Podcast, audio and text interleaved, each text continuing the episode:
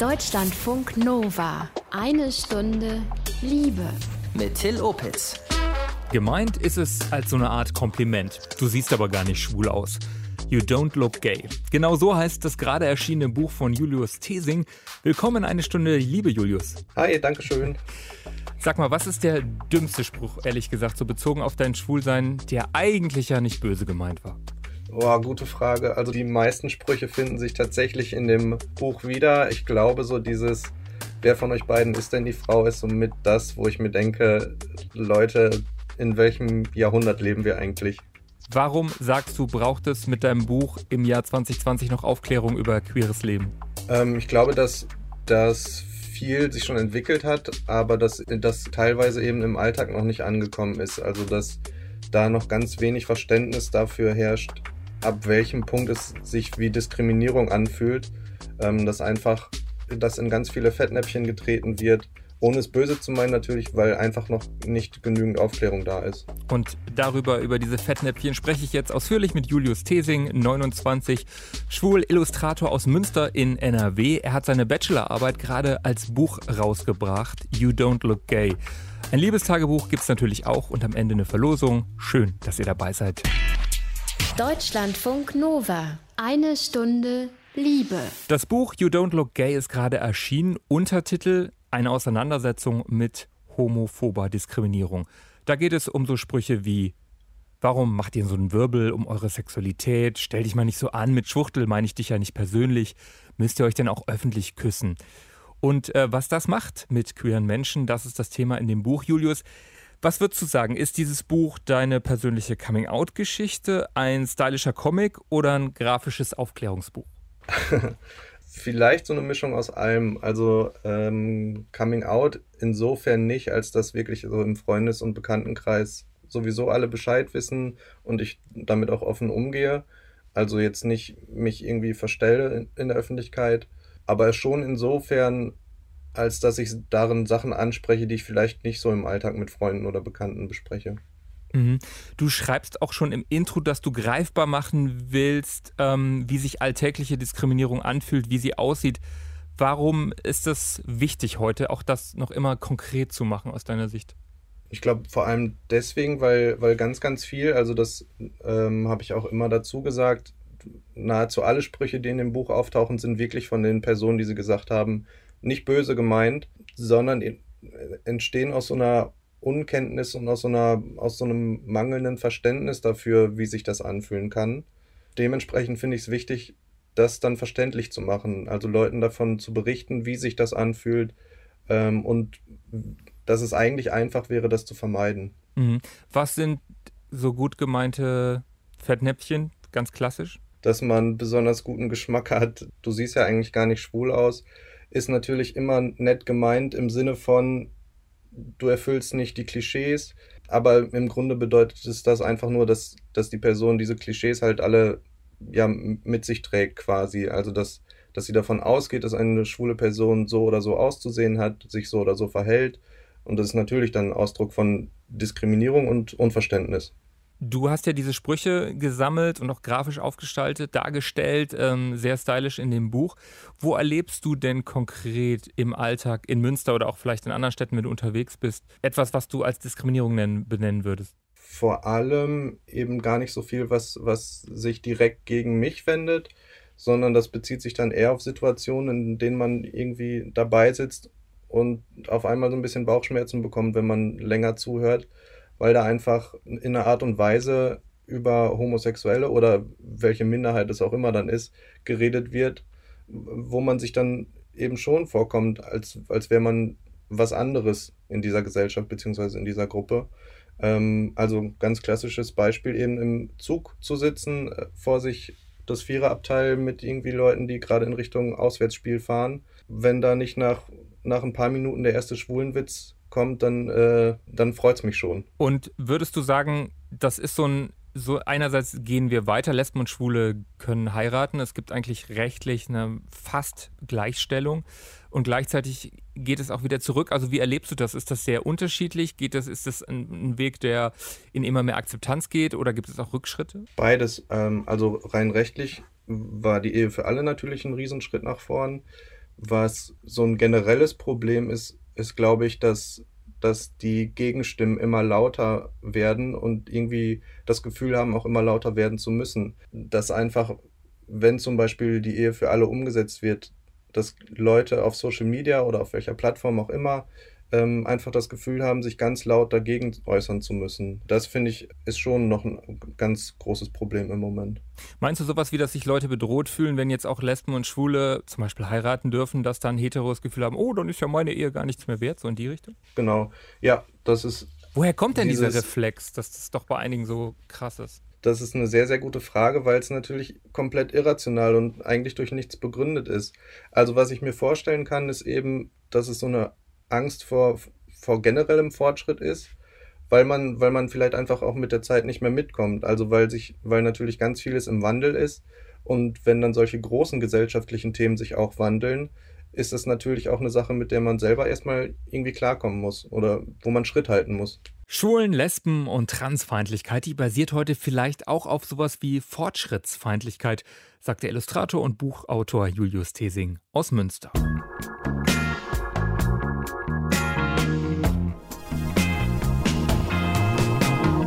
Ja, es sind diskriminierende Szenen, die hat Julius Thesing in seinem Buch You Don't Look Gay gezeichnet, beschrieben und mit Zahlen unterlegt. Diskriminiert wird aber auch innerhalb der queeren Community. Und ich habe Julius gefragt, was er mit LGBT-interner Diskriminierung meint. Die gibt es auf jeden Fall. Also was ich konkret damit meine, ist, wenn man sich auf solchen Plattformen umschaut, also so Datingportale, da findet sich einfach noch super viel Diskriminierung. Das geht von Rassismus bis hin zur Homophobie. Also es werden dann schon immer die Leute bevorzugt, die möglichst heterosexuell aussehen, in Anführungszeichen, also möglichst keinen schwulen Klischees entsprechen. Und da werden dann drastische Worte auch verwendet, wo man sich denkt, Leute, die einer Minderheit angehören, ähm, sollten doch irgendwie Verständnis dafür entwickelt haben, wie sich sowas anfühlt und sollten das nicht unbedingt anderen Leuten antun. Mhm. Du meinst solche Claims wie keine Tunden, sowas in der Richtung? Genau. Daran sieht man ja, wie, wie tief verankert das einfach in der Gesellschaft ist, diese Homophobie. Wenn, wenn selbst innerhalb der Community noch irgendwie dafür argumentiert wird, dass man besonders heterosexuell wirken muss, also dass man, dass man keine femininen Charakterzüge zeigen darf und dass man eben keinen Klischees entsprechen sollte. Du hast dich jetzt in deinem Buch ähm, sehr auf schwules Leben konzentriert. Ähm, was ist mit Lesben, mit Transmenschen, mit Bi-Menschen? Haben sie haben dies vielleicht sogar noch schwerer als schwule Männer? Das würde ich gar nicht irgendwie gegeneinander aufwerten wollen. Das war ganz zu Anfang in der Entstehungsphase auch ein großes Thema, wo ich drüber nachgedacht habe. Wenn ich mich jetzt auf schwules Leben beschränke, kommen natürlich nicht die Stimmen vor, die es genauso verdient hätten. Und letztendlich habe ich mich dann aber dafür entschieden, das alles sehr persönlich zu gestalten. Einfach weil ich meine Stimme natürlich dafür nutzen kann, um darüber zu berichten, was ich erfahren habe möchte mich dann aber nicht in so eine Position stellen, über Sachen zu schreiben, wo ich gar nicht so viel zu, zu sagen kann. Hm. Also da wäre dann eher die Herangehensweise, dass man, dass man mit Leuten, die eben von dieser Diskriminierung betroffen ist, dass man mit denen zusammenarbeitet. Diskriminiert werden kann man ja wirklich wegen vieler Dinge. Das kann Herkunft sein, das kann Alter sein. Ähm, das kann auch eine, eine Anschauung sein, eine, eine, religiöse Zugehörigkeit. Wir hatten jetzt hier vor ein paar Tagen auch eine Diskussion, ähm, da hat eine Kollegin gemeint, so im Kontext von Black Lives Matters, ja, aber ist nicht rassistische Diskriminierung wegen, wegen Hautfarbe, Herkunft viel schlimmer in Anführungsstrichen als Diskriminierung von LGBTIQ+. Also wie siehst du das? Also lassen sich Diskriminierung, du hast es ja gerade schon so ein bisschen auch gesagt, in dem Kontext von Dating-Apps, äh, lassen sich so Diskriminierungserfahrungen unterschiedlicher Gruppen vergleichen, ranken oder ist das eigentlich ein Ansatz, der echt übel ist? Das ist auf jeden Fall ein Ansatz, der, der niemanden weiterbringt. Ganz im Gegenteil, es ist eben wichtig, dass man, dass man diese ganzen Themen ganzheitlich betrachtet. Also im Zuge der Black Lives Matter-Diskussion ist zum Beispiel auch das Thema Trans nochmal ganz groß geworden, weil eben auch im Zuge dieser Black Lives Matter-Diskussion ganz viel darauf hingewiesen wurde, wie schwer es schwarze Transmenschen haben. Das, das ist eben der richtige Ansatz, dass man da nicht so vorgeht und sagt, ja, aber, sondern dass man sagt, ja und und mhm. so eben viele Themen betrachtet. Und auch sieht, dass Leute wegen verschiedenster Dimensionen oder Faktoren sozusagen Diskriminierung ausgesetzt sein können? Genau, die dann, die dann eben auch alle zusammenkommen können und die, die man dann nicht gegeneinander aufwiegen muss, sondern die man dann eben ganzheitlich betrachten muss. Diskriminierung kann vielfältig sein, sagt mein Gast, der Buchautor und Illustrator Julius Thesing, 29. Eine Stunde Liebe. Kurzer thematischer Break. Es ist Zeit fürs Liebestagebuch und Emma. Online-Dating, das hat ja zum Teil den Ruf, ja, ein bisschen schnelllebig oder oberflächlich zu sein. Aber Emma hat erlebt, dass es beim Online-Dating nicht zwangsläufig nur um die schnelle Rein-Raus-Nummer geht. Auch Slow-Sex und stundenlanges Streicheln inklusive Joni-Massage sind drin. Die ganze Geschichte erzählt sie euch am besten selbst. Ich habe mich vor kurzem mit jemandem getroffen. Er ist ein total entspannter Mensch, auch sehr spirituell, sehr körperbewusst ist er so dass wir halt super viele Überschneidungen hatten. Also ich bin ja auch sehr, sehr körperbewusst oder so Körperarbeit ist mir sehr wichtig ne? und dieses Wahrnehmen. Und irgendwann kamen wir dann eben auch auf das Thema zu sprechen, warum wir denn im Online-Dating angemeldet sind. Und er hat mir dann gesagt, dass er sinnliche Berührungen sucht oder das gerne mit einem Menschen mal entdecken oder mal erfahren möchte. Und er sagte dann, dass er sich darunter vorstellt, dass man sich Zeit nimmt für Berührungen, und sich in Ruhe gegenseitig entdecken kann oder sich gegenseitig mit allen Sinnen wahrnehmen kann. Und das kann so zum Beispiel in Form einer Massage passieren oder durch Streicheln, durch Berühren, durch Kuscheln oder einfach nur die Haut zu spüren. So innerlich wurde ich halt immer angefixter von der Idee oder war halt total hellhörig und habe dann so ihm gesagt, so, ja, das okay, das das klingt total interessant. Äh, ich hatte schon Interesse, das mal auszuprobieren oder das mit dir zu erfahren. Ich war einfach nur total gespannt, mit einem Menschen das zu erfahren oder einen Menschen gleich zu berühren. Das klingt vielleicht blöd, aber es hat sich angefühlt, als ob ich jetzt zu einer Entspannungsmassage gehen würde und ich hatte diese sexuelle Komponente überhaupt nicht auf dem Schirm. Und wir saßen dann auch erst noch bei mir zusammen auf dem Balkon und haben ein bisschen den Sternenhimmel angeguckt und so. Und er sagte dann später auch zu mir, dass ihm das total wichtig war, so eine Stimmung des Vertrauens herzustellen. Und ich habe mich echt die ganze Zeit total wohl in seiner Gegenwart gefühlt. Irgendwann sind wir dann reingegangen und haben uns erstmal richtig lange umarmt und uns richtig doll festgehalten, ein paar Minuten lang. Und er sagte zu mir in dem Moment, ich muss erstmal noch eine Verbindung zu dir herstellen.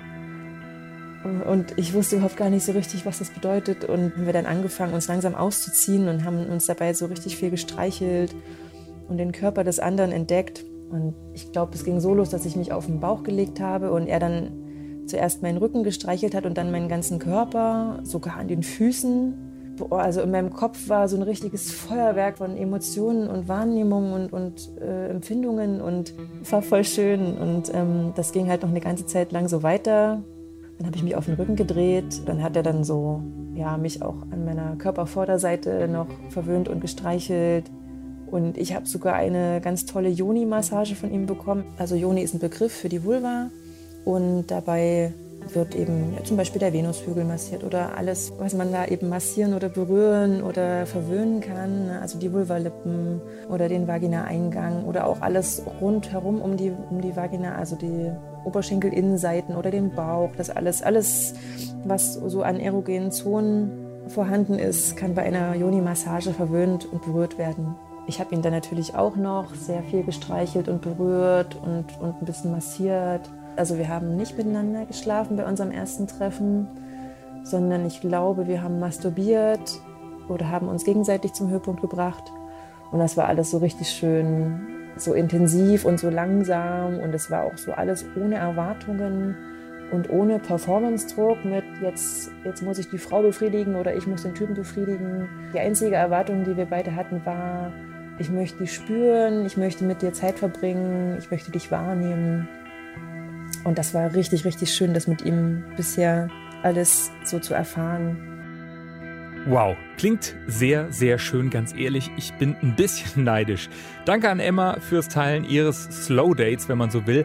Sie heißt denn echt anders. Und falls ihr euch für das Thema Slow Sex interessiert, da empfehle ich euch die Slow Sex Folge von Eine Stunde Liebe mit Jella und Samuel. Leicht zu googeln oder ihr findet sie unter Eine Stunde Liebe auf deutschlandfunknova.de. Deutschlandfunk Nova. Eine Stunde Liebe. Er will aufklären, für Schwulenfeindlichkeit sensibilisieren, auch gut gemeinte Sprüche entlarven. Julius Thesing hat den Comic You Don't Look Gay rausgebracht, in denen er solche Szenen gezeichnet hat. Das Buch, das war erst viel radikaler, viel kämpferischer. Dann hat sein Boyfriend den ersten Entwurf gegengelesen. Äh, was hat das Feedback deines Freundes bewirkt, Julius? Genau, ich glaube, die erste Fassung war, war mit deutlich mehr Wut im Bauch oder mit Frust im Bauch vielleicht und ist dann sehr sarkastisch, teilweise zynisch geworden, was, was ich verständlich finde und was ich, was auch irgendwie seine Berechtigung hat, was aber den Sinn und Zweck des Buchs irgendwie nicht ganz rübergebracht hätte. Also mein, meine Intention war ja, ein Gesprächsangebot zu liefern, also wirklich einen persönlichen Einstieg in das Thema, nachdem man dann super gerne weiter diskutieren kann und über Themen detaillierter sprechen kann. Ja, mit so einem zynischen Einstieg wäre das wahrscheinlich deutlich schwieriger gefallen. Du schreibst ja auch, es ist kein Manifest, sondern ein Dialogangebot. An wen richtet sich dieses Gesprächsangebot? An grundsätzlich alle. Ich glaube vor allem an Leute, die sich bisher noch nicht so mit dem Thema befasst haben, beziehungsweise für die das Gefühl schon gar kein Thema mehr war. Also das habe ich auch oft ähm, gehört, dass Menschen das Gefühl hatten, wir sind doch eigentlich schon so weit. Und wieso braucht es jetzt noch so ein Buch dazu? Und gerade die Leute fände ich schön, wenn sie das lesen. Wie äh, wichtig war das Buch für dich persönlich? Also was, was hat das mit dir gemacht, dass du ja auch nach außen gegangen bist und gesagt hast, hier Leute, guck mal bitte hin? Das Schreiben an sich hatte, war, glaube ich, gar nicht so sehr irgendwie so, so eine Art therapeutisches, therapeutisches Schreiben, ähm, sondern eher die Reaktion darauf. Also als das Buch dann tatsächlich fertig war und als Leute es gelesen haben und als ich dann mit Leuten darüber gesprochen habe, da habe ich gemerkt, wie wichtig das war, weil solche Themen einfach ganz oft unter den Tisch fallen, beziehungsweise weil Leute auch gar nicht so große Lust haben, solche ernsten Themen anzusprechen. Und ich glaube, das ist bei dem Buch eben ganz gut gelungen, dass es so einen kurzen Einstieg in das Thema bietet, über, äh, worüber man dann im Nachhinein noch weiterreden kann. Wie groß ist deine Sorge? Du guckst ja zum Beispiel auch nach Brasilien, hast ein Zitat vom brasilianischen Regierungschef Bolsonaro, der sehr homophob ist. Hast du den Eindruck, dass es weltweit eben auch gerade krasse Rückschritte gibt, was die Integration von LGBT angeht? Ja, auf jeden Fall. Aber auch wieder, hat auch wieder zwei Seiten. Also ich glaube, dass beide Seiten lauter werden. Also die Leute, die für Fortschritt kämpfen, werden lauter. Und die Leute, die diesen Fortschritt verhindern wollen, werden eben auch lauter. Ich glaube, dass das ein ganz großes Problem auch von Social Media ist, dass diese, dass diese lauten Stimmen eben auch ganz viel Gehör finden. Also Sachen, die man sich früher nicht getraut hat zu sagen, kann man eben anonym im Internet sagen und finden dann das entsprechende Publikum. Und so entwickeln sich dann eben auch Bewegungen gegen den Fortschritt, was eigentlich, was, was ja niemanden weiterbringt. Und dein Buch ist so ein bisschen so ein Ansatz, in Dialog zu kommen. Genau, das wäre schön, wenn das so funktioniert, dass man, dass man so ein bisschen mehr Verständnis dafür entwickelt und dass man dann eben auch sich ja über manche Themen mehr informiert. Also so dieses, die Situation in Amerika ähm, beschreibe ich ja in dem Buch auch, diese Straight Pride Parade, wäre zum Beispiel auch ein Thema, über das man sich weiter informieren kann. Wieso, wieso entsteht so eine Bewegung, die meint, es müsste auch eine Straight Pride Parade geben, in denen Leute dann ihre Heterosexualität feiern, in Anführungszeichen, was im Endeffekt nachher relativ offensichtlichen Aufmarsch von ganz vielen rechten Menschen einfach war. Die Angst haben vor Veränderung. Ich glaube teilweise, die auch Spaß daran haben, ihre Privilegien auszunutzen. Also einfach so dieses, was man ja als, als Internet-Troll immer bezeichnet, dann einfach in die echte Welt übertragen. Also einfach bei so einer Straight Pride Parade mitlaufen, was eine offensichtlich bescheuerte Idee ist, um Leuten den Mittelfinger zu zeigen. Dialog statt Mittelfinger, das ist der Ansatz des Buchs You Don't Look Gay von Julius Thesing, ist im Schweizer Bohem Verlag erschienen, kostet knapp 15 Euro.